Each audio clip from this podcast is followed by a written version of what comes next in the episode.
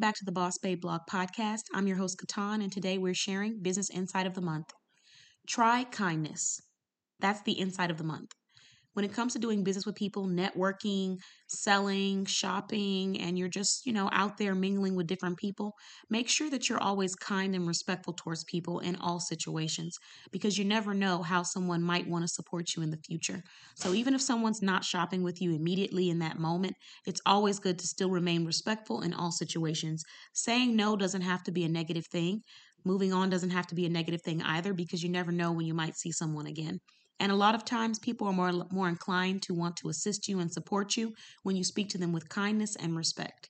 So in those moments where you may feel upset or there's something that you want to say, really take the time to get across um, what you're trying to say in a professional manner, even if that means pausing and coming back at a different time, so that you can make sure that you know people understand you're coming from a genuine place.